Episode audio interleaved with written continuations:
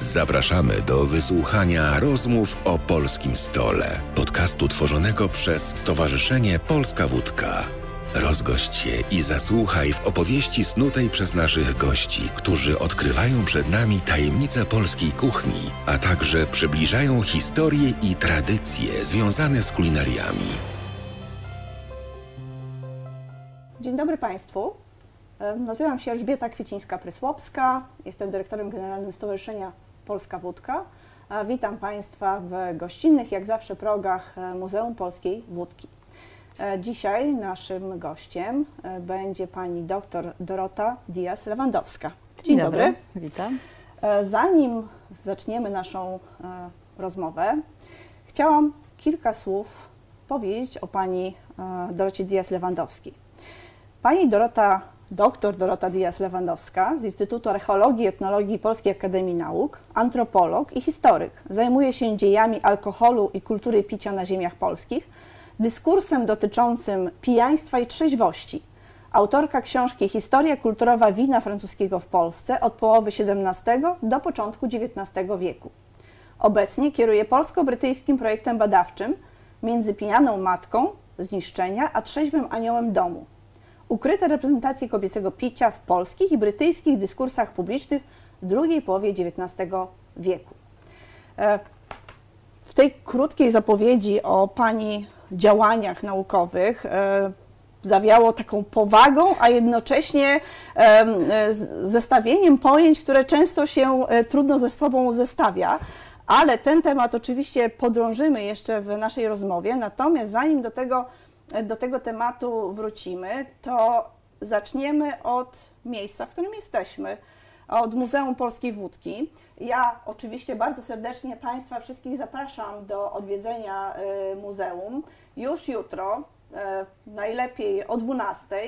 E, Przychodźcie tutaj od Placu Konesera na Pradze, w Warszawie. Zapraszamy.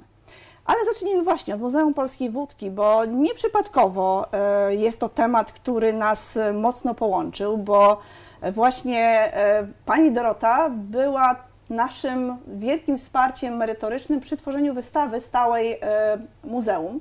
Więc jak dotrzecie do nas Państwo, będziecie mogli zobaczyć efekty tej, tej współpracy. Ale Pani Doroto, właśnie, mieliśmy przyjemność przez parę lat pracować przy tworzeniu ekspozycji stałej. I po pierwsze, jak Pani wspomina tą pracę, e, bo troszeczkę, e, troszeczkę tej, mm, e, tego szukania, wertowania kartek, starych ksiąg było.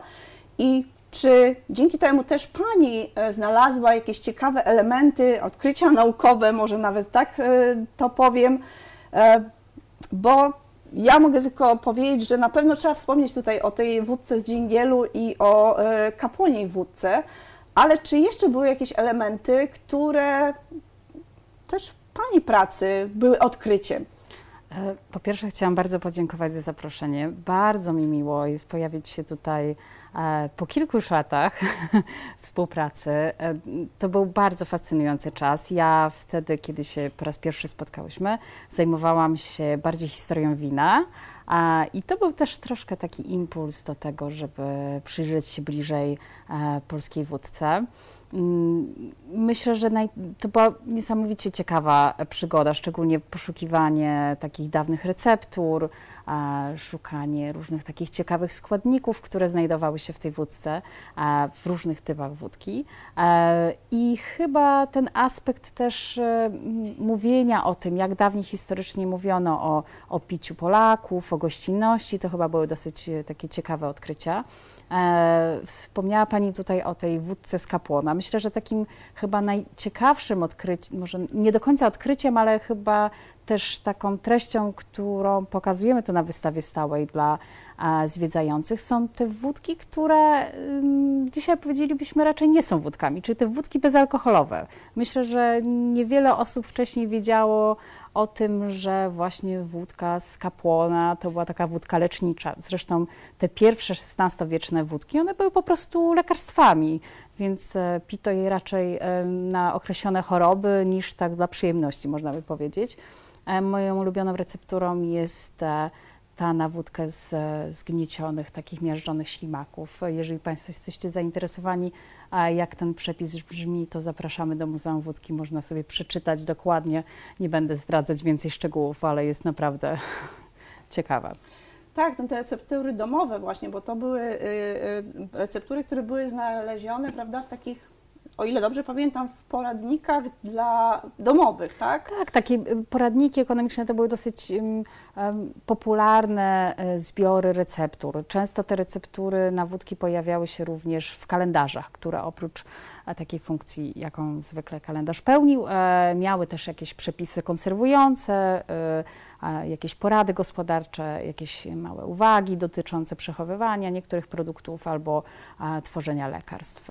Czy ja myślę, że to, to było o tyle ciekawe, że tak na co dzień to czytamy o tej wykwintnej kuchni, prawda, magnatów, szlachty, o tych spisach różnego rodzaju. Natomiast właśnie te receptury, które, e, które Pani e, znalazła, są o tyle ciekawe, że dotyczą jakby takiego codziennego E, codziennego życia. Może oczywiście to się wydaje takie dosyć teraz dla nas trudne mówienie o przepisie na wódkę z, ze stłuczonych ślimaków czy, czy kapłona, ale ale cóż, no faktom nie będziemy zaprzeczać.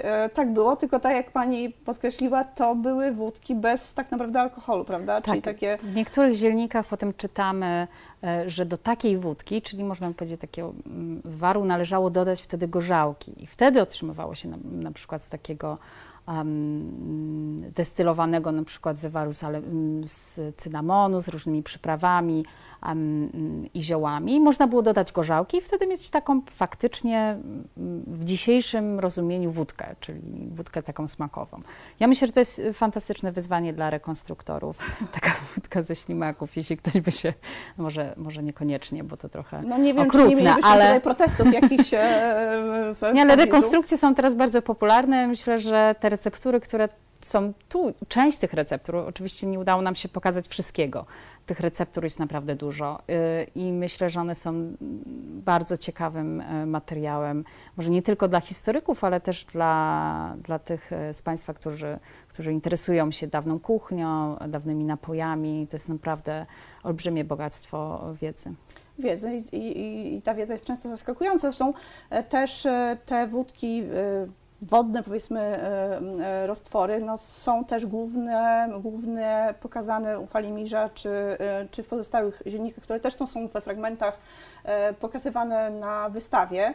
E, oczywiście to, o czym Pani mówiła, że już mamy te wódki, do których dodaje się gorzałkę, więc już e, tak już wchodzi... U Falimirza mamy taką pierwszą recepturę i że tam faktycznie on podaje składniki, z których nas, należy e, sporządzić ten dany wywar i potem mówi o tym, że dolej gorzałki, więc to jest takie pierwsze pierwsza wzmianka o tym, żeby dodać po prostu alkoholu takiego czystego.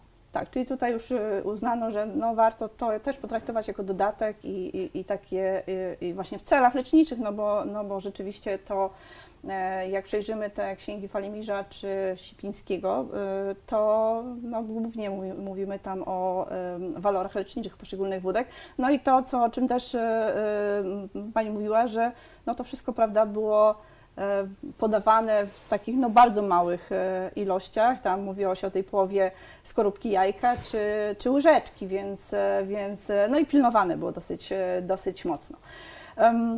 Właśnie, i to jest taki ciekawy wątek. Myślę, że często o tym nie wiedzą osoby, które przychodzą już i patrzą tak naprawdę na to, co zostało stworzone, ale właśnie jak się robi taką, e, taką ekspozycję. E, ja powiem szczerze, że sama no, wielokrotnie się zaskoczyłam tym, jak wiele pracy trzeba włożyć e, przy dokumentach z, z czasów przeszłych i że to nie jest tak prosto przełożyć ten język na język, który mamy którym my się dzisiaj posługujemy i rozumiemy. Często tak naprawdę tych, e, tych materiałów kompletnie człowiek, który nie ma wiedzy czy doświadczenia, nie jest w stanie tak naprawdę zrozumieć, mimo że teoretycznie są nawet część z nich pisane jest rzeczywiście e, po powiedzmy staropolsku. Ja może tu też pokażę do kamery e, taki fragment wydrukowałam, postaram się to ładnie pokazać. To jest też tekst, który opracowała nam pani Dorota. Tekst, który wyglądał tak na początku. Ja może nawet, nie wiem, może spróbuję, ale to nie będzie proste przeczytać. Wodki bywają palone albo też działane z ziela i z korzeniem. Dalej nie będę, bo myślę, że to jest doskonałe ćwiczenie, ćwiczenie no ale, ale jednak nie będę próbować e, dalej e, czytać. Natomiast właśnie, i to jest tekst, który tak naprawdę jest, był w oryginale, natomiast e, trzeba było go przetworzyć, żebyśmy my wszyscy mogli, będąc na wystawie, zrozumieć o co chodzi. I tekst po edycji. Wódki bywają palone albo też działane z ziela i z korzeniem wespół niektóre i niektóre też z samych ziół, niektóre z ziół i z kwiatem, niektóre z samego kwiecia, niektóre z samego korzenia, niektóre też ze wszego pospołu, też niektóre i z owocu jako z jagód i z gdul. I teraz moje pytanie jest takie, jak to zrobić Pani Doroto, żeby z jednej strony właśnie zachować tą taką historyczną naleciałość na ten język, a z drugiej strony zrobić go zrozumiałym dla, e, dla zwiedzających, dla, dla współczesnego widza. Tak, to Przede wszystkim w takiej edycji źródeł historycznych posługujemy się różnego rodzaju instrukcjami. My zazwyczaj pracujemy z taką instrukcją Kazimierza Lepszego. To jest dosyć stara instrukcja pochodząca z połowy ubiegłego Kazimierza, stulecia. przepraszam, bo... E, tak, Lepszego. E, I e, zawsze nazywamy instrukcja Lepszego. E, ona jest chyba z 53 roku, więc już ma swoje lata. Natomiast ona jest też takim troszeczkę wskaźnikiem. Nie wszystkie, y, nie do wszystkiego da się zastosować pewne pewne reguły. Zasada jest generalnie taka, że staramy się w tej edycji zachować y, jak najbliższe brzmienie tamtego języka. Niestety mamy tylko tekst. Nie wiemy, jak niektóre głoski prawda, wymawiano. Nie wiemy, jak zachować, więc czasami jak mamy e, takie słowo kolacyja, pisane przez Y, kolacyja, mhm. więc zamieniamy to na J, żeby zostawić to brzmienie takie trochę staropolskie, takie naleciałości, prawda, żeby to była kolacyja, a nie kolacja. I tak naprawdę największym wyzwaniem, myślę, że w edycji, tutaj wiadomo, usuwamy pewne powtórzenia, która, usuwamy to habo, które tam nic nie wnosi, natomiast e, największym wyzwaniem w edycji są przecinki. tak naprawdę, bo e, tak jak pani czytała, to jest ogromnie długie zdanie, tak. które praktycznie nie ma początku, jest początek i koniec i to się ciągnie w takich źródłach. Zazwyczaj te receptury to jest jedno zdanie. Czasami mają, tak jak w tym przypadku, 6 linijek, a czasami 20. I nie ma tam ani kropki, ani przecinka, albo przecinki są w takich miejscach, w których byśmy no, nigdy sobie ich nie postawili dzisiaj. Więc z takimi przecinkami trzeba uważać, bo jak postawimy nie w tym miejscu, co potrzeba, to zmieniamy sens tego zdania. Więc w recepturze, która ma powiedzmy kilkanaście linijek, no to jest bardzo ważne. Pojawiają się też trudne wyrazy, których nie znajdujemy w żadnych słownikach. E, czasami jest to błąd autora po prostu, który napisał to źle, źle albo, albo zmienił troszeczkę sens słowa albo sobie coś wymyślił, więc e, to też jest e, czasami wyzwanie. Ale staramy się, żeby te teksty miały taki charakter historyczny, żeby czytelnik czy osoba zwiedzająca mogła sobie właśnie poczuć takiego ducha staropolskiego. Tak, i to jest taki e, no, dużo, dużo pracy, prawda?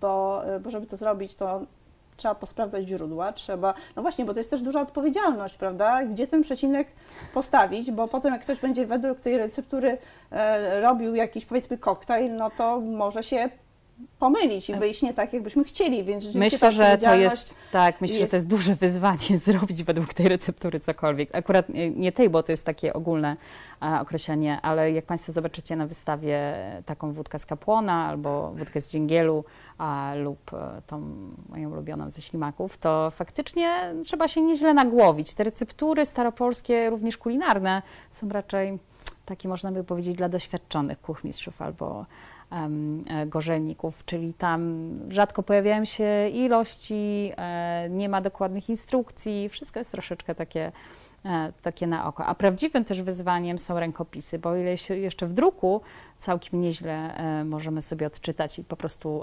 zrobić edycję, przystosować ten tekst, żeby był wygodniejszy dla odbiorcy, Natomiast rękopisy czasami, e, no, no można sobie wzrok popsuć. My siedząc, przygotowując takie edycje e, rozproszonych receptur z od XVI do XVIII e, wieku z profesorem Dumanowskim i z Martą Sikorską. No, spędziliśmy na tym ze 4 lata i bardzo dużo komputerogodzin. Dorobiliśmy się okularów, więc Tak, duże to wyzwanie. rzeczywiście, jak się widzi te rękopisy, to one ładnie wyglądają, ale przeczytanie tych, e, no nie mam takiego doświadczenia oczywiście jak Pani, ale rzeczywiście odczytanie jest trudne. Zresztą też e, ta edycja była dokonywana w ziennikach, które są tutaj e, we fragmentach pokazywane w muzeum i też no, były tak naprawdę tłumaczone z polskiego na, na, na polski, prawda, więc to jest I na angielski. i na, I na angielski, tak, i na angielski, więc to jest e, rzeczywiście praca taka, no, pozytywistyczna, nie wiem jak to, jak to nazwać, ale naprawdę taka, Ale mamy Od- nadzieję, że przynoszą efekty dobre tak, ta, ta nasza przynoszą praca. efekty, przynoszą efekty. E, Dobrze, ale wróćmy do polskiego stołu, e, bo to jest o, o tym polskim stole mm, rozmawiamy. W naszych rozmowach o polskim stole mówimy o tym, że jedzenie i napitki, prawda, to są równorzędne elementy tego, e, tego stołu. E, Natomiast e, to też nie jest tak, że to jest koncepcja, która od zawsze funkcjonowała i, i, i- przez wszystkich, że tak powiem, była przyjmowana. Raczej traktuje się często w, teraz również współcześnie oddzielnie. Jak to wygląda historycznie? Kiedy ten podział między jedzeniem a napitkami różnego rodzaju, alkoholami w tym oczywiście przede wszystkim, e, kiedy on nastąpił?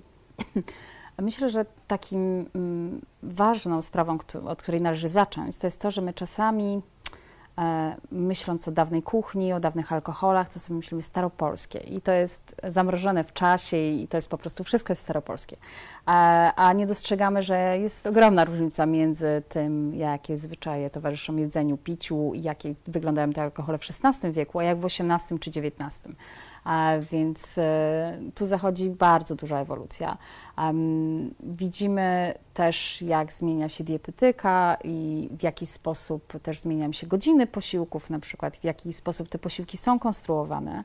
Em, w takich czasach nowożytnych, e, tak jak Pani wspomniała, ten alkohol, napoje, jedzenie nie były tak zdefiniowane konkretnie jak dzisiaj. Też nie mieliśmy na przykład dobierania e, jedzenia, alkoholi do potraw, to jest o wiele późniejszy XIX-wieczny koncept, E, więc e, w Polsce na przykład na śniadanie jadano e, piwo, można by powiedzieć, czy pito jadano, czyli robiono zupki, takie gramatki z tego piwa e, i, i podawano je na śniadanie, E, więc dla kogoś obserwatora z zewnątrz mogłoby to się wydać dziwne, że ktoś po prostu je piwo, prawda, czy pije piwo na śniadanie, że, że to nie jest prawdziwe śniadanie, tylko picie alkoholu na przykład. E, W, o ile we, w Polsce tak, taką rolę takiego jedzenia, pożywienia właśnie i takiego też no, świeżającego napoju pełniło piwo, e, no to na przykład we Francji to było wino, że bardzo często wino, które było takie ciężkie, mocne, e, upatrywano w nim bardzo dużych e, wartości odżywczych, tak samo jak w gorzałkach, w, w piwach,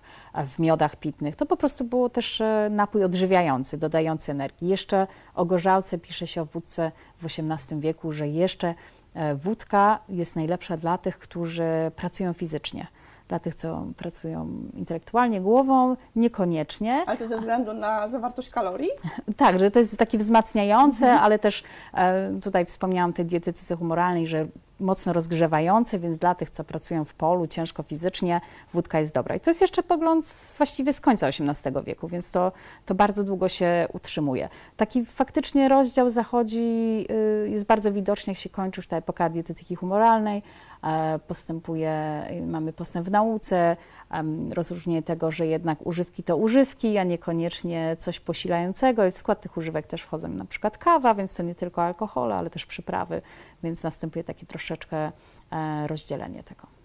Aha, czyli, e, czyli to jest tak tak naprawdę XIX wiek, tak? Czyli taki już moment, kiedy e, no, widzi się tą... E, Że możemy zbadać też skład alkoholu, ile faktycznie w jakiejś gorzałce, piwie, winie danym, e, ile faktycznie tego alkoholu było. Można zbadać moc e, tego alkoholu, już nie tylko organoleptycznie, ale też naukowo. czy możemy powiedzieć, że to jest też moment e, ten, w którym powiedzmy przestaje się już pić gorzałkę na śniadanie? E, To trudno powiedzieć, e, ponieważ mamy takie zapiski jeszcze z końca e, XVIII wieku i z początku XIX wieku, bez podziału może na, na posiłki.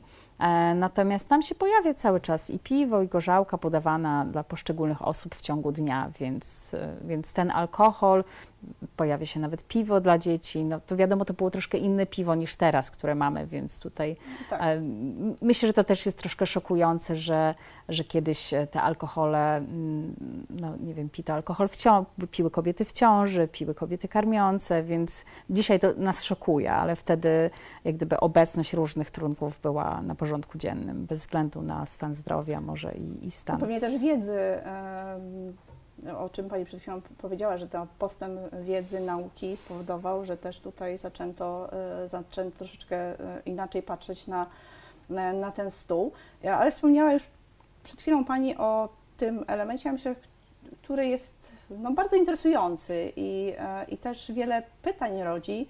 E, Dietetyka humoralna, bo ona jest e, po pierwsze ciekawa, czasem zabawna, E, I, e, I myślę, że do niedawna dla takiego przeciętnego e, zjadacza e, e, e, chleba nieznana. E, Jak to jest właśnie? Może moment, e, zatrzymajmy się na tej dietetyce e, kulinarnej i może też koncepcji gorzałki właśnie w, w tej e, dietetyce.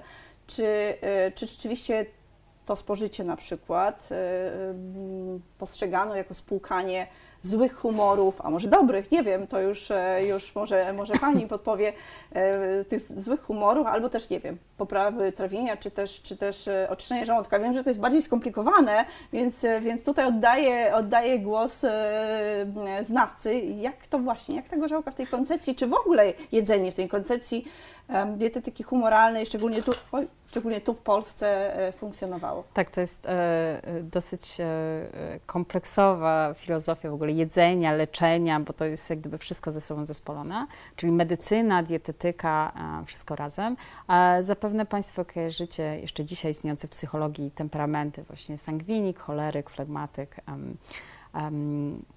I melancholik. E, I pokrótce ta koncepcja polega na tym, że w każdym z nas są różne humory i flegma, żółta żółć, czarna żółć i krew. I, I faktycznie w zależności od naszej kondycji fizycznej, w zależności od wieku, trzeba było te humory balansować. I tak postrzegano wszystkie jak gdyby produkty żywieniowe, również alkohole, inne trunki e, miały jakieś swoje wartości. E, ja serdecznie polecam, jest dostępny ten e, druk w, bibliotekach cyfrowych, internetowych. To jest e, bankiet Hercjusza, świetny traktat z 1660 roku, który właśnie idealnie opisuje e, nie tylko to, jakie poszczególne produkty miały właściwości, kto je mógł jeść, kto je mógł pić, ale też e, opisuje taki idealny bankiet, taką, jest to właściwie instrukcja, jak zorganizować dobre przyjęcie, można by tak powiedzieć, w XVII wieku.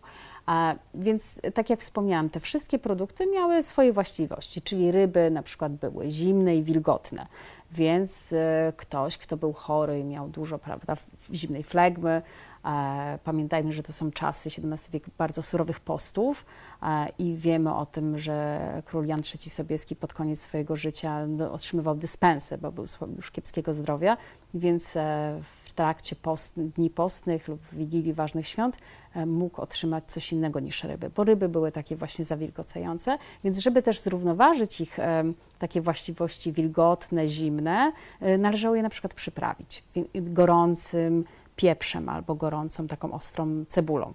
Więc te takie zmiany smakowe, te takie kontrasty też wychodzą trochę z tej dietetyki e, humoralnej. E, W bankiecie też Hercjusz pisze o tym właśnie, żeby na przykład spłukać te humory poobiednie, e, do obiadu to najlepiej gorzałką, a wieczorem piwem albo winem, więc to też zależy od pory dnia.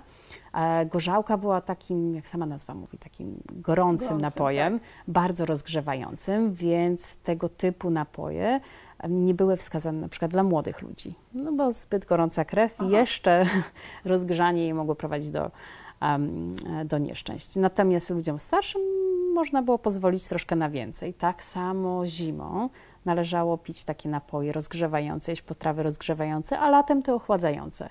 E, Stąd też e, w różnych e, takich traktatach z podróży, w różnych korespondencji, pamiętnikach czytamy, że w Polsce ludzie piją gorzałkę, dlatego że jest tu po prostu zimno. I tak jesteśmy usprawiedliwieni troszkę tym klimatem, że potrzebujemy napoi, które faktycznie mocniej rozgrzewają. Więc jakieś takie pobrzmiewanie tej teorii humoralnej widzimy jeszcze do dziś, bo Na przykład latem pijemy raczej na przykład bierze się raczej białe wino, zimą, czy w chłodniejsze dni raczej czerwony, że to jest jakiś taki trochę taka pozostałość. Tych smaków już takich e, e, kontrastowych jest mniej, natomiast ta popularność kuchni staropolskiej i trochę powrót do tych smaków, próby odtworzenia pokazują, że to były bardzo interesujące połączenia smakowe, typu właśnie ryba z szafranem, z agrestem, z jakimiś słodko-kwaśnymi i takimi rozgrzewającymi przyprawami. Znaczy potwierdzam, bo kiedy zresztą wspólnie byłyśmy na takiej rekonstrukcji w Pałacu Wilanowie yy, i yy, właśnie te łączenia smakowe, e, zresztą też z alkoholami, no myślę, że często były wielkim zaskoczeniem dla, e, dla mnie przynajmniej. E, części z nich powiem szczerze, że nawet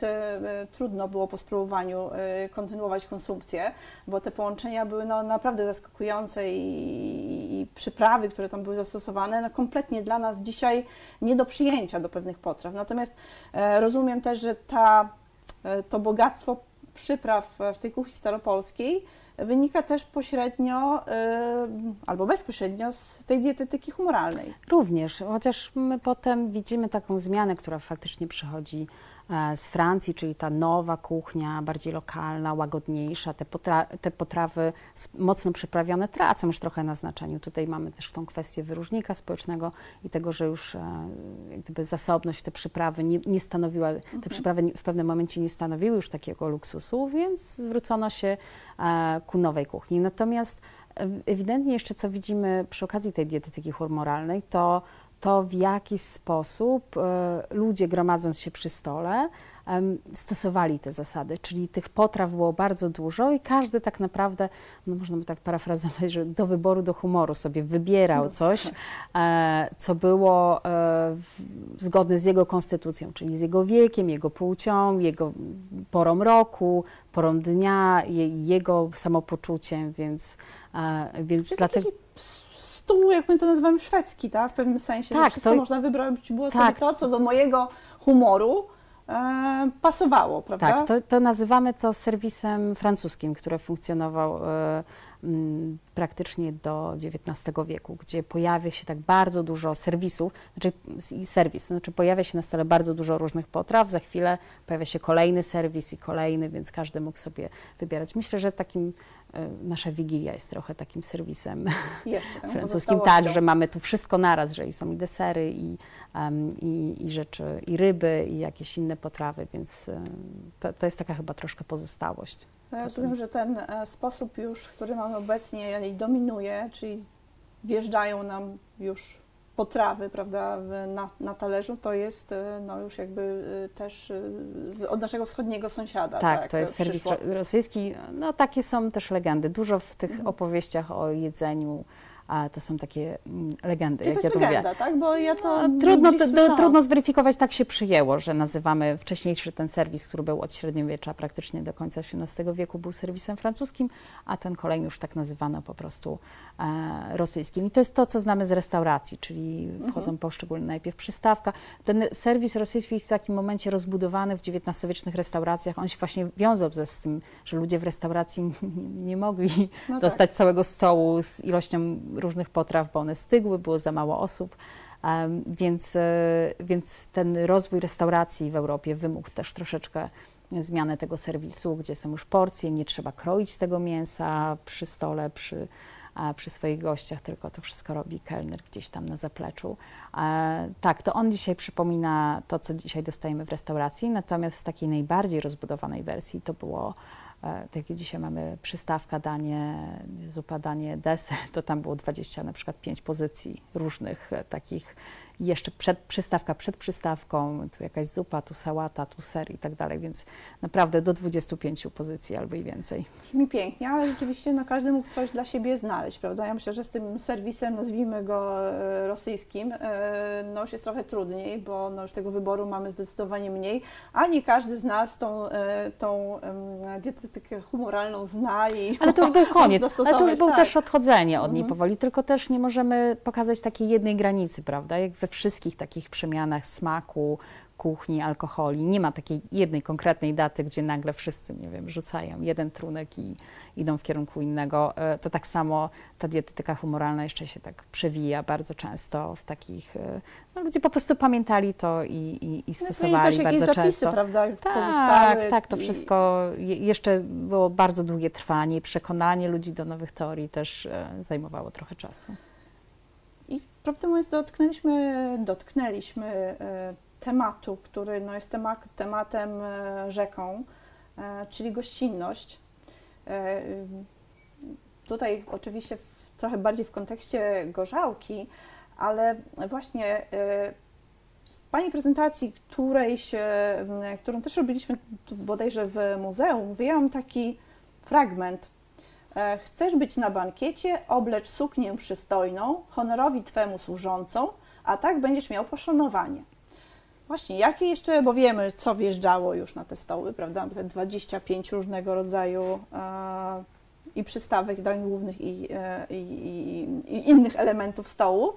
A właśnie, jakie jeszcze przekazania w tej polskiej gościnności, może też w kontekście oczywiście gorzałki, e, funkcjonowały w, może coś jeszcze możemy e, przemycić do, e, do obecne czasy i zastosować. E, Ten cytat, przepraszam, który Pani przed chwilą przytoczyła, właśnie pochodzi z tego dzieła Bankiet Hercjusza. O, proszę. Serdecznie polecam, a to jest napisane dosyć przystępnym językiem i myślę, że jeżeli ktoś jest takim fanem dawnej kuchni i tego, jak mógł wyglądać taki bankiet, takich instrukcji, to, um, to faktycznie jest to dzieło godne lektury. To jest ciekawe, bo w wielu źródłach, którymi dysponujemy i, i zazwyczaj mówienie o polskiej gościnności czy o polskim piciu mm, jest takie bardzo ekstremalne. To też wynika z tego, że takie uczty, które były no, na wysokim poziomie, na którym było bardzo dużo bogactwa, no, te zapisy się po prostu zachowały, czyli to, co było interesujące, ludzie zapisywali. Niestety trudno nam raczej określić, jak to było na co dzień, ale takie większe bankiety faktycznie trzeba było przygotować sporo tych dań i to cały czas mówimy raczej o tym XVII-XVIII wieku, nie, nie wybiegamy już e, poza ten serwis francuski, czyli tak jak wspomnieliśmy, musiało być sporo tych potraw, czyli trzeba było się przygotować na to, żeby dla każdego e, gościa, żeby każdy gość mógł znaleźć coś dla siebie odpowiedniego. Też e, sytuacja wyglądała również z alkoholami, także musiały się odpowiednio znaleźć i piwa do takiego takiej lżejszej konsumpcji i gorzałka i wino do wznoszenia toastów. A, i, I chyba przy okazji tej gościnności to te toasty były takim chyba najbardziej e, charakterystycznym w kontekście tu alkoholi e, elementem. Z takich relacji podróżników, na przykład francuskich, włoskich, to wiemy, że oni też z perspektywy swojej kultury obserwowali te zachowania przy stole trochę z takim zadziwieniem, że właśnie Polacy y, bardzo dużo piją, prawda? Ale to też wynikało z tego, że mieliśmy taki podział trochę na tą część taką e, konsumpcyjną, jeśli chodzi o jedzenie, no a potem następował taki rytuał toastów i dla nich to było troszkę takim wskaźnikiem, że o, to jest cała część uczty, gdzie się tylko pije, a oni w międzyczasie po prostu pili w trakcie posiłku i dla nich jedzenie picie to było trochę pożywianie się. U nas to miał taki charakter bardziej rytuału, mm, okazania sobie szacunku, gościnności, ale też przynależności do danej grupy. I tu wielokrotnie traf, natrafiamy na takie wspomnienia o tym, że jeżeli ktoś odmówił picia z gospodarzem, no to troszeczkę się alienował, czyli e, zaczęto na niego spoglądać podejrzliwym wzrokiem, że być może jest nieszczery, że nie jest, e, no, że jakieś ma niecne zamiary, czyli e, też element, to było takim elementem trochę mm, przynależności do grupy, to wspólne picie i to wznoszenie toastów. Em, i jeszcze mamy wspomnienia w XVIII wieku, że zachowało się jeszcze, ale to bardziej tak na, na Kresach Wschodnich, bo to już odchodziło powoli em, w niepamięć, to picie na przykład ze wspólnego kielicha, czyli wznoszenie kielicha, wznoszenie toastu za króla, za zgromadzonych gości, za damy i tak dalej, i tak. Im, im więcej wymieniono e, tych osób, to one też potem musiały te toasty spełniać. E, I faktycznie wtedy ten kielich sobie podawano. I tutaj niektórzy goście też byli troszkę zniesmaczeni, bo mamy, to jest ten okres zmiany też obyczajów, e, czyli wprowadzenia bardziej sztućców oddzielnych, takiej separacji trochę między biesiadnikami, takiej można powiedzieć higienicznego zachowania. Um, I niektórym e, to wspólne, jak gdyby, jak to w, jednym, e, w jednej z relacji jest, że umoczone wąsy jakiegoś e, szlachcica już tam na przykład budziły lekkie obrzydzenie jakiejś damy, że ona nie chciała wypić z tego kielicha. Ale faktycznie to jest jeszcze taki rytuał, który jeszcze gdzieś tam w XVIII wieku się pojawia, natomiast z czasem, już bliżej XIX wieku, zarówno ten rozmiar kielichów, jak i właśnie ilość tego alkoholu spożywanego się bardzo zmienia, czyli może już przechodzimy od tej konsumpcji takiej ilościowej, czyli bardzo wielu toastów i trochę zmuszania do tego picia, prawda, takich mm, rytuałów, że no, gospodarz musiał po prostu, kurtuazyjnie było dobrze widziane, żeby może nie tyle przymusić, ale jak gdyby przekonać gościa, bo jeżeli go nie przekonał, to znaczyło troszkę, że go źle ugościł, prawda? Więc to już troszkę odchodzi i raczej przechodzimy do konsumpcji bardziej jakościowej, czyli jakieś doceniania też rodzaju alkoholu, smaku, a nie tylko takiej dużej ilości. E, tak, ale tutaj właśnie e, Hercjusz, e, bo teraz już, już wiem, mówi o tym, że jak w ogóle trzeba wyglądać na takiej uczcie, prawda, że oblecz suknię przystojną, czyli no raczej nie można, bo to jest też wyraz szacunku prawda, dla gospodarza. Czy jeszcze oprócz właśnie tych e, kwestii związanych z toastami, jeszcze właśnie jakieś takie zalecenia tak, dotyczące gościny, jak tutaj w tą gościnę przyjść, żeby nie obrazić e, i gospodarza, no i też oczywiście tych, którzy z nami będą mieli do czynienia, tak, prawda? że oczywiście nie można za bardzo wybrzydzać, jeżeli się zostanie posadzonym w danym miejscu, bo pamiętajmy, to jest cały czas ten serwis francuski, czyli miejsce ma znaczenie, bo gospodarz siedzi na, e, jeżeli to był taki stół w kształcie elipsy, powiedzmy siedzi na środku, więc jeśli chciał coś zjeść gospodarz, to mógł też miał większy kontakt z biesiadnikami, mógł poprosić osobę po prawo, po lewo, tutaj naprzeciwko i ktoś, kto siedział na samym skraju stołu, no, miał ograniczone możliwości i, i, i nie najlepsze kąski, ale wszystko polegało na tym, żeby prawda, nie narzekać, nie narzekać na to, jakie potrawy są podawane, żeby z szacunkiem odnosić się do gospodarzy, e, żeby też mimo tych zmuszania do picia, żeby zachować umiarkowanie i jednak e, godność taką przy stole, żeby też nie ulegać zbyt mocno tym przekonywaniom gospodarza. Jeżeli się e, gość zasiedział, no to oczywiście mógł e, liczyć na gościnę, ale tu też wszystko z takim wywawerzeniem, żeby nie przesadzać, ale jak nie było gdzie się przespać, to jest taki piękny e, cytat z Hercjusza, że trunek będzie, dobry trunek od gospodarza będzie służył za poduszkę. Rozumiem. Czyli wiele, wiele jakby takich też nowych aspektów, bo na, jakby oglądając filmy e, powszechnie znane, jakby związane z tym okresem, no to no, wszędzie, prawda, jest podkreślane ta, e, że, że no, mm, alkohol się leje strumieniami, natomiast, e, natomiast jakby tutaj rzuca Pani troszeczkę inne też spojrzenie na to, że to wbrew pozorom to też wszystko miało swoją regułę i przestrzegano tych, tych przepisów, szczególnie właśnie w odniesieniu do, e, do gospodarza. Ale też jeszcze e, e, ten element miejsca, nie wiem, czy to Pani potwierdzi, ale znalazłam właśnie tą informację, że no też takim, jeżeli ktoś już rzeczywiście został posadzony nie w tym miejscu, w którym uważał, że powinien był być e, posadzony, to dochodziło do, e, że tak powiem, też okazania tego w sposób dosyć gwałtowny, na zasadzie przecięcia na przykład obrusa, że no jest ten ktoś obok mnie siedzi, ale tak naprawdę to ja nie do końca chcę mieć do czynienia i, i, i siedzieć przy tej osobie tak, tak naprawdę. pamiętajmy, że cały czas mówimy o Mm, o teorii. Teoria, teoria ma praktyka praktyką, więc e, no, no, no by, mimo zaleceń pewnych i zachowań, no, ludzie zachowywali się różnie, więc, więc były też takie manifestacje. Mimo, że zalecano, żeby jednak przyjąć z godnością to miejsce, które się utrzymało. E, ja myślę, że e, o toastach i o tej gościnności jeszcze dowiecie się Państwo bardzo dużo e, w Muzeum Polskiej Wódki, do którego Państwa serdecznie zapraszam. Ja jeszcze przypomnę, że czym jest polska wódka, bo myślę, że to też jest element, który chcemy podkreślać w czasie naszych w rozmowach. To jest trunek, który no, ma już ponad 500 lat e, historii, e, którą tutaj w muzeum możecie Państwo e, zobaczyć. Natomiast takim uwieńczeniem tej historii jest właśnie wpisanie polskiej wódki na listę chronionych oznaczeń geograficznych. I jak będziecie Państwo szukać wódek na sklepach, to sprawdźcie, która z nich ma napis polska wódka albo polisz wodka na butelce, bo jeżeli takie napisy są, to znaczy, że jest to wódka właśnie, która spełnia kryteria tego chronionego oznaczenia geograficznego.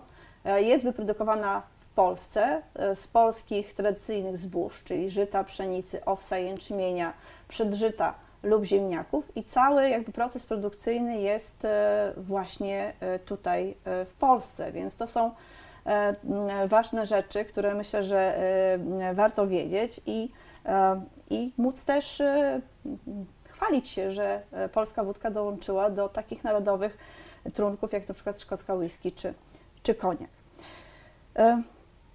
Tak, wódka, alkohol to zawsze budzi pewne emocje, zawsze, zawsze budzi jakieś emocje. I powiem szczerze, że ja często, no ponieważ pracuję w Stowarzyszeniu Polska Wódka, z czego jestem dumna, i dzwonię do różnego rodzaju e, instytucji, organizacji, rozmawiam pierwszy raz, to często spotykam się na początku z takim lekkim rozbawieniem i dosyć żartobliwym e, e, odbiorem. I pytanie, bo Pani też się jakby zajmuje zawodowo właśnie kwestią alkoholu, historii i powiązaniami różnymi z, z alkoholem. Czy też to pani odczuwa, że te alkohole nawet powiedzmy w takim naukowym e, dyskursie, czy w e, pracy naukowej, w pracy historyka, nie są tak do końca traktowane e, z należnym szacunkiem, czy też, e, czy też po prostu poważnie.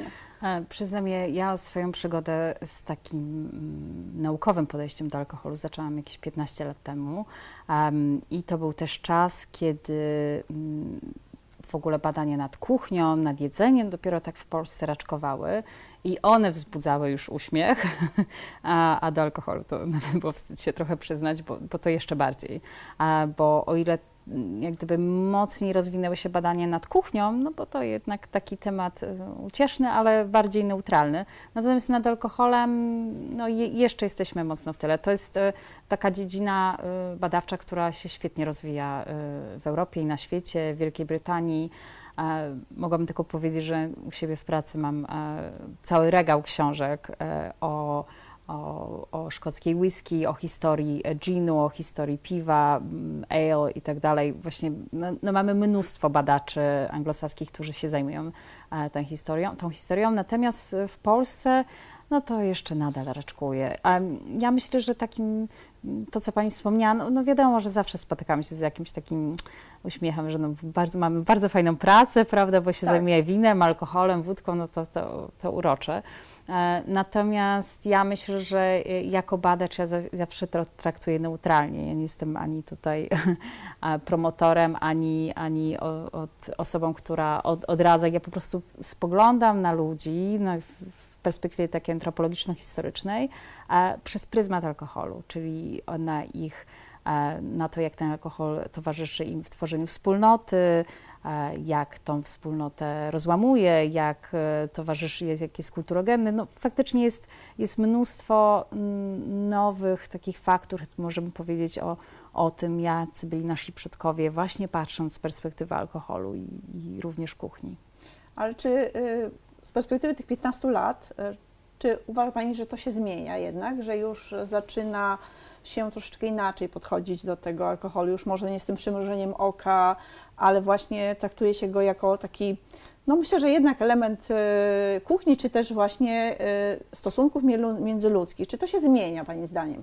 Zdecydowanie. Myślę, że do tego przyczyniła się taki rozwój produkcji rzemieślniczej, właśnie tak jak Pani wspomniała, spojrzenie trochę y, na wódkę jako element polskiej kultury, też tutaj wspomniała Pani o definicji, tak Mhm. samo się dzieje z cydrami, prawda, z piwami rzemieślniczymi, z winami polskimi, więc e, myślę, że w kontekście nawet dzisiejszej, po- powiedzmy, produkcji i takiego spojrzenia em, na dzisiejsze alkohole, to też mamy taki trochę głód, e, że tak użyję zapożyczenia takiego backgroundu, tła historycznego. Chcemy wiedzieć, jak to wtedy było, jakie te wódki, jakie te piwa dawniej e, pito, w jakim kontekście, więc e, i- to, że w Polsce kiedyś też uprawiano wino, e, u winorośli wytwarzano wino, więc myślę, że w kontekście alkoholi, już nawet pomijając kuchnię, e, jest zapotrzebowanie też i od strony samych producentów, ale też konsumentów, że chcą mieć tę historię, co stoi za, za tym danym trunkiem. Czy to dla nas, myślę, że e, dla nas, dla muzeum to jest bardzo dobra e, wiadomość, bo tak naprawdę wiemy, że to się e, zmienia na lepsze, ale cały czas ten, tą pole do, do, do poszukiwań i do sprawdzania tej historii, do, do tych różnych koneksji e, e, między tymi zjawiskami kulinarnymi, historycznymi jest, więc, e, więc myślę, że to jest bardzo ciekawa, ciekawa sprawa i dla nas, mm, i dla muzeum, ale także dla, dla, dla historyka. I myślę, że to jest rzecz, którą się w 100% zgadzamy, że no, alkohol to jest część kultury i historii. Natomiast pytanie do Pani jako historyka, antropologa, dlaczego właśnie to postrzeganie alkoholu już w czasach nowożytnych e, było, skupiało się na tych negatywnych, na tych negatywnych aspektach i właśnie co było między abstynencją a nałogiem, bo, bo jakby pa- wpadamy w pewnym momencie historii w duże skrajności, prawda? Rozwijają się te ruchy e, em, antyalkoholowe, abstynenckie i jakby spadamy ze skrajności w skrajność. Więc e, jak to się zmieniło i dlaczego się to zmieniło? Ja myślę, że ta skrajność to jest też efekt naszych e, jakby dotychczasowych badań, bo to też e, tu wspomnieliśmy o takiej potrzebie właśnie wiedzy. My do tej pory nie mamy ani dobrze udokumentowanej, dobrze napisanej historii ani polskiej wódki, ani polskiego winiarstwa, ani browarnictwa, więc to jest jeszcze taki bardzo otwarty rozdział. E, I jeszcze niewiele wiemy. Wiemy o takich rzeczach, które się rzucają w oczy i e, myślę, że to jest dosyć ciekawe. Taka brytyjska autorka, która napisała książkę o, mm, o konsumpcji alkoholu w wiktoriańskiej, edwardiańskiej Anglii, e, we wstępie napisała coś takiego bardzo inspirującego dla badaczy, że pomimo, że problemy z alkoholem występują w jakimś tam procencie populacji, to we wszystkich badaniach, wszystkie badania historyczne e, czy społeczne skupiają się właśnie na, tej, e, na tym negatywnym procencie, elemencie. tak? Tak, tak, Mhm. tak. I to było takie dosyć e, odkrywcze wtedy, kiedy to czytałam, że, że faktycznie jesteśmy bardzo skupieni na takim aspekcie negatywnym. Zresztą wspominałam, tak jak dla mnie to jest taki neutralny przedmiot badań. Ja patrzę, jak, jak, on, e, jak on funkcjonuje w społeczeństwie, w jaki sposób, jakie wartości są nim wyrażane em, i, i jak się jego historia zmienia. Em, Ja myślę, że to też jest pole do działania dla badaczy, żeby sprawdzić właśnie, co jest pomiędzy e, taką totalną, powiedzmy, abstynencją, który, o której Pani wspomniała, właśnie takim mocnym rozwoju ruchów antyalkoholowych w XIX wieku, a takim e, właśnie trochę anegdotycznym, można by powiedzieć, takim sarmacie, który, prawda, jest tam troszkę podchmielony. Właśnie tak, takie bardzo skrajne obrazy, więc, ale to jest trudne, żeby znaleźć, bo tak jak mówię, no, badając przeszłość, no, mamy do dyspozycji tylko to, co nasi przodkowie nam zostawili, ale gdzieś między wierszami widzimy, że można takie ukryte głosy e, znaleźć. Tak, ale to jest, e, myślę, że nadal mamy tą pozostałość tego XIX-wiecznego spojrzenia, bo to, o czym Pani powiedziała przed chwilą, że ten procent e, osób, które e, no, niezbyt odpowiedzialnie z tym alkoholem sobie, sobie radziły, to zostaje i w tej chwili też tak naprawdę ma, mówimy o pewnym procencie osób, które no niestety e, niezbyt odpowiedzialnie z alkoholem się obchodzą, a te 80, prawie 90% e, osób, które konsumują odpowiedzialnie, no jakby też jest objęte tym odium, prawda, tego negatywnego spojrzenia na, na alkohol. Ja myślę, że takie właśnie, e, że takie właśnie badania i to przekonywanie, że no właśnie, że, że, że nie może procent, y, jakiś procent y, zaburzać obrazu całości. To jest bardzo wartościowe dla nas, y, dla nas również. Ale tutaj właśnie możemy, myślę, że bardzo płynnie przejść do, do tematu Pani ostatniego projektu, dużego projektu między pijaną matką zniszczenia a trzeźwym aniołem domu, ukryte reprezentacje kobiecego picia w polskich i brytyjskich dyskursach publicznych w drugiej połowie XIX wieku. E, Pani doktor, czego ten projekt e, dotyczy i właśnie, i czym alkohol był, bo gdzieś to, e, gdzieś to wyczytałam też w Pani artykułach, E, czym ten alkohol też był w dążeniu do emancypacji kobiet. Tak, to jest nasz nowy projekt, który sprowadzę wspólnie z koleżanką z Uniwersytetu w Bristolu, Pam Locke. Postanowiłyśmy zrobić też coś, co w takich studiach nad alkoholem jest nadal dosyć rzadkie, czyli połączyć trochę perspektywę różnych krajów e, i tym bardziej tutaj Europy Wschodniej i, i Wielka Brytania, czyli zupełnie opozycja w XIX wieku, bo tutaj rozwój, industrializacja i, i potęga kolonialna, no i jednak państwo pod zaborami z licznymi represjami. Więc chciałyśmy sprawdzić, w jaki sposób te polskie i brytyjskie kobiety e, funkcjonowały w e, podobnym czasie. E, I tak jak wspomniałam, ten projekt właśnie narodził się tak z takiej potrzeby dostrzeżenia tego, co jest pomiędzy, czyli w tych pismach takich propagujących trzeźwość, to zawsze właśnie matka Polka, e, anioł domu, prawda? Albo tutaj kobieta zupełnie upadła. A prawda jest taka, że ten alkohol, tak jak wspomniałam w takich zapiskach e, wydawania na stół alkoholi, ten alkohol funkcjonował na co dzień. On nie był w takich ilościach, jak myślimy, że, był, że codziennie nie było uczty wielkiej, prawda? To była taka zwykła konsumpcja domowa i on funkcjonował a, i niekoniecznie musiało to mieć jakieś e, że tak powiem, patologiczne zabarwienie. On po prostu był składnikiem codziennej diety.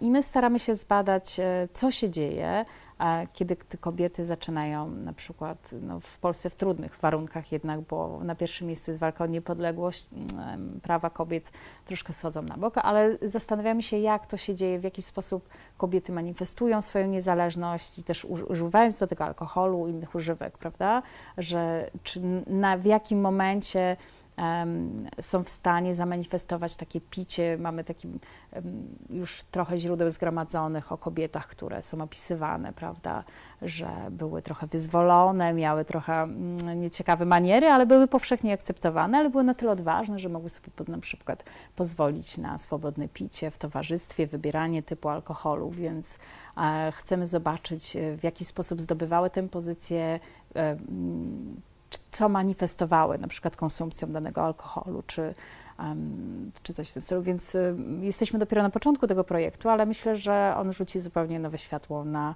na to użycie e, alkoholu wśród kobiet.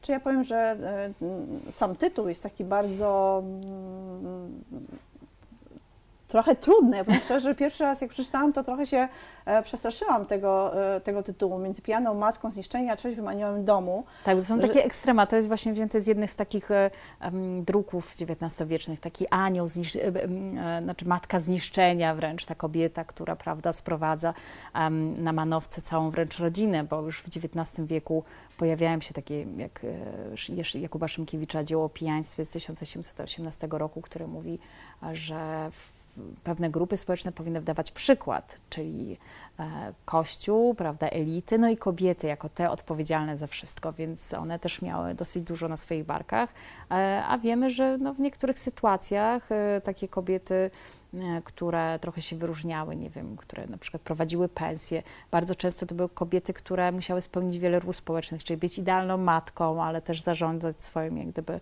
em, przedsięwzięciem i często no, musiały się, prawda, y, były w takim potrzasku, więc często ten alkohol tam się pojawiał, ale też był pewną manifestacją takiej niezależności e, kobiet. Czy ja myślę, że to jest bardzo ciekawy temat. Zresztą no, y, dużo już się mówi o tej roli kobiet w ogóle w wydarzeniach historycznych.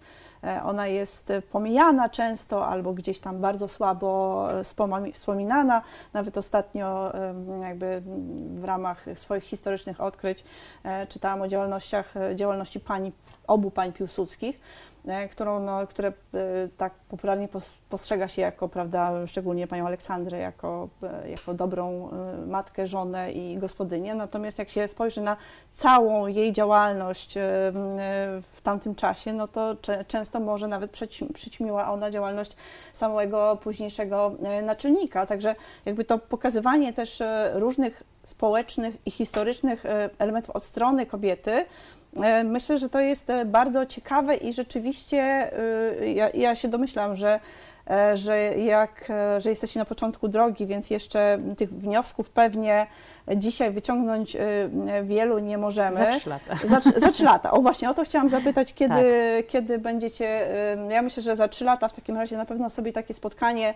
I myślę, że będzie z tego jakaś książka, bo wygląda to obiecująco, więc myślę, że doczeka się jakiegoś większego opracowania, które jest no, niezwykle potrzebne, bo nawet tak jak wspomniałam, w świecie anglosaskim, w nauce zachodniej ten temat alkoholu się pojawia, ale ten temat kobiecy jest jeszcze taki też raczkujący, że to jest taka jeszcze terra incognita. No ja myślę, że tutaj już sobie zamówimy za te trzy lata spotkanie, bo ja myślę, że, że, że bardzo nas wszystkich interesują te wnioski, które z tego badania mogą, e, mogą wyjść i, i, i, fajnie by było o nich sobie porozmawiać.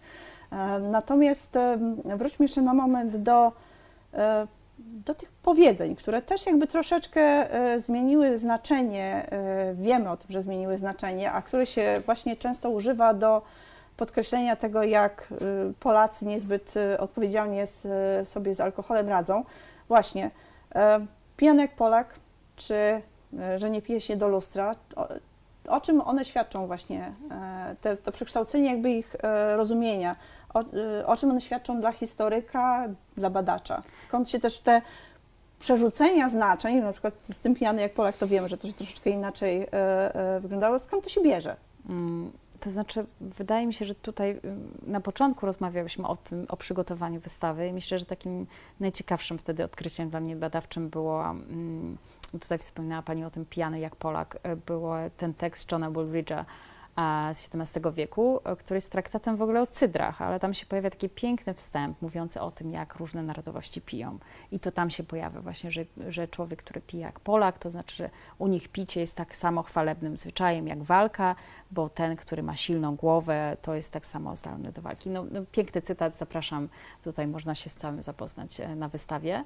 Um, I i to pokazuje, bo my znamy ten cytat pijany jak Polak raczej z, kojarzymy z, z Napoleonem Bonaparte i tutaj e, z, z walecznością Polaków. I to faktycznie wtedy to miało raczej taki pozytywny wydźwięk, że, że Polacy wtedy, kiedy wiedzą, że mają walczyć, to walczą, a kiedy mają świętować, to świętują.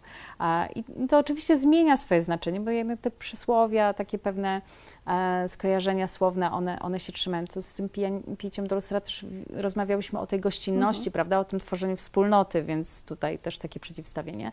E, dla nas to jest, e, jako dla badaczy, dosyć ciekawy trop, też właśnie szukanie takich źródeł tych przysłów, skąd one się wzięły, bo tak wspomniałyśmy, pijany jak Polak, Myśleliśmy bardziej, że to jest początek XIX wieku, a widać, że to jednak takie y, skojarzenia sięga o wiele mm, dalej w przeszłość. E, to, to są dosyć ciekawe źródła, podobnie jak ikonografia, która jest teraz dla nas e, bardzo bogatym źródłem, pokazanie tego, jak sobie ludzie świętują, trochę też karykatury, czyli wyśmiewanie pewnych wzorców, e, i myślę, że to jest e, połączenie tego z takimi oficjalnymi dokumentami, czyli takie zestawienie kilku różnych dyskursów.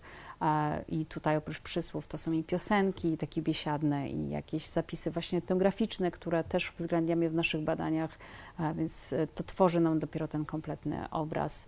E, nie wiemy, czy do końca taki, jaki był, Wydaje mi się, że on jest bardziej taki, jaki otrzymujemy od naszych przodków, czyli to, co nam zostawili, z tego możemy wyciągnąć jakieś wnioski, ale jak było, myśmy musieli wynająć maszynę do powrotu do przeszłości i wtedy zobaczyć, jak taka faktycznie uczta wyglądała.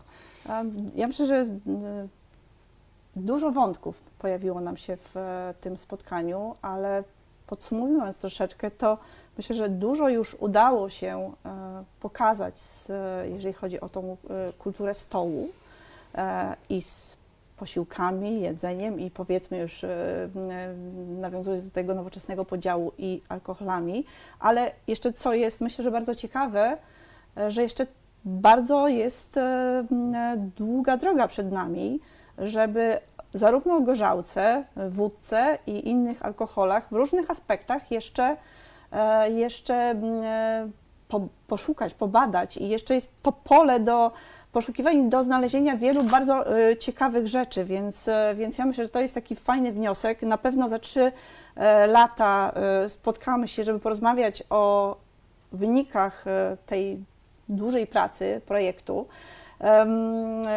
Już Panią zapraszam. Dzisiaj chciałabym bardzo podziękować za przybycie do nas, za naprawdę dużą dawkę wiedzy, e, za przy pokazanie nam też tej drogi e, właśnie historyka badacza, e, docierania do, do, do, do wiedzy. Myślę, że to dla nas wszystkich jest bardzo, bardzo inspirujące i E, I dziękujemy za to bardzo. Ja dziękuję i dziękuję za współpracę e, tutaj przy tworzeniu muzeum. A Państwa serdecznie zapraszamy zobaczyć efekty takiej pracy e, historyka. Proszę Państwa, to powoli kończymy nasze dzisiejsze spotkanie. Jeszcze raz pozwalam sobie zaprosić Państwa do Muzeum Polskiej Wódki na Plac Konesera na warszawskiej Pradze. Zapraszam, bo będziecie mogli tutaj zobaczyć efekty pracy pani dr Doroty Diaz-Lewandowskiej. E, efekty też jej poszukiwań e, historycznych i wiele innych ciekawych rzeczy, które, które warto, warto poznać. E, jeszcze raz dziękuję Pani Dorocie dziękuję. za to, że jest z nami, że przyjęła zaproszenie. Państwu również bardzo dziękuję i życzę miłego wieczoru. Dziękujemy za Twoją obecność przy naszym stole i wznosimy toast za Twoje zdrowie. Mamy nadzieję, że zainspirowaliśmy Cię do odkrywania polskich tradycji kulinarnych. Dołącz do nas podczas kolejnych rozmów o polskim stole. Jeśli chcesz wiedzieć więcej, śledź nas również na Facebooku.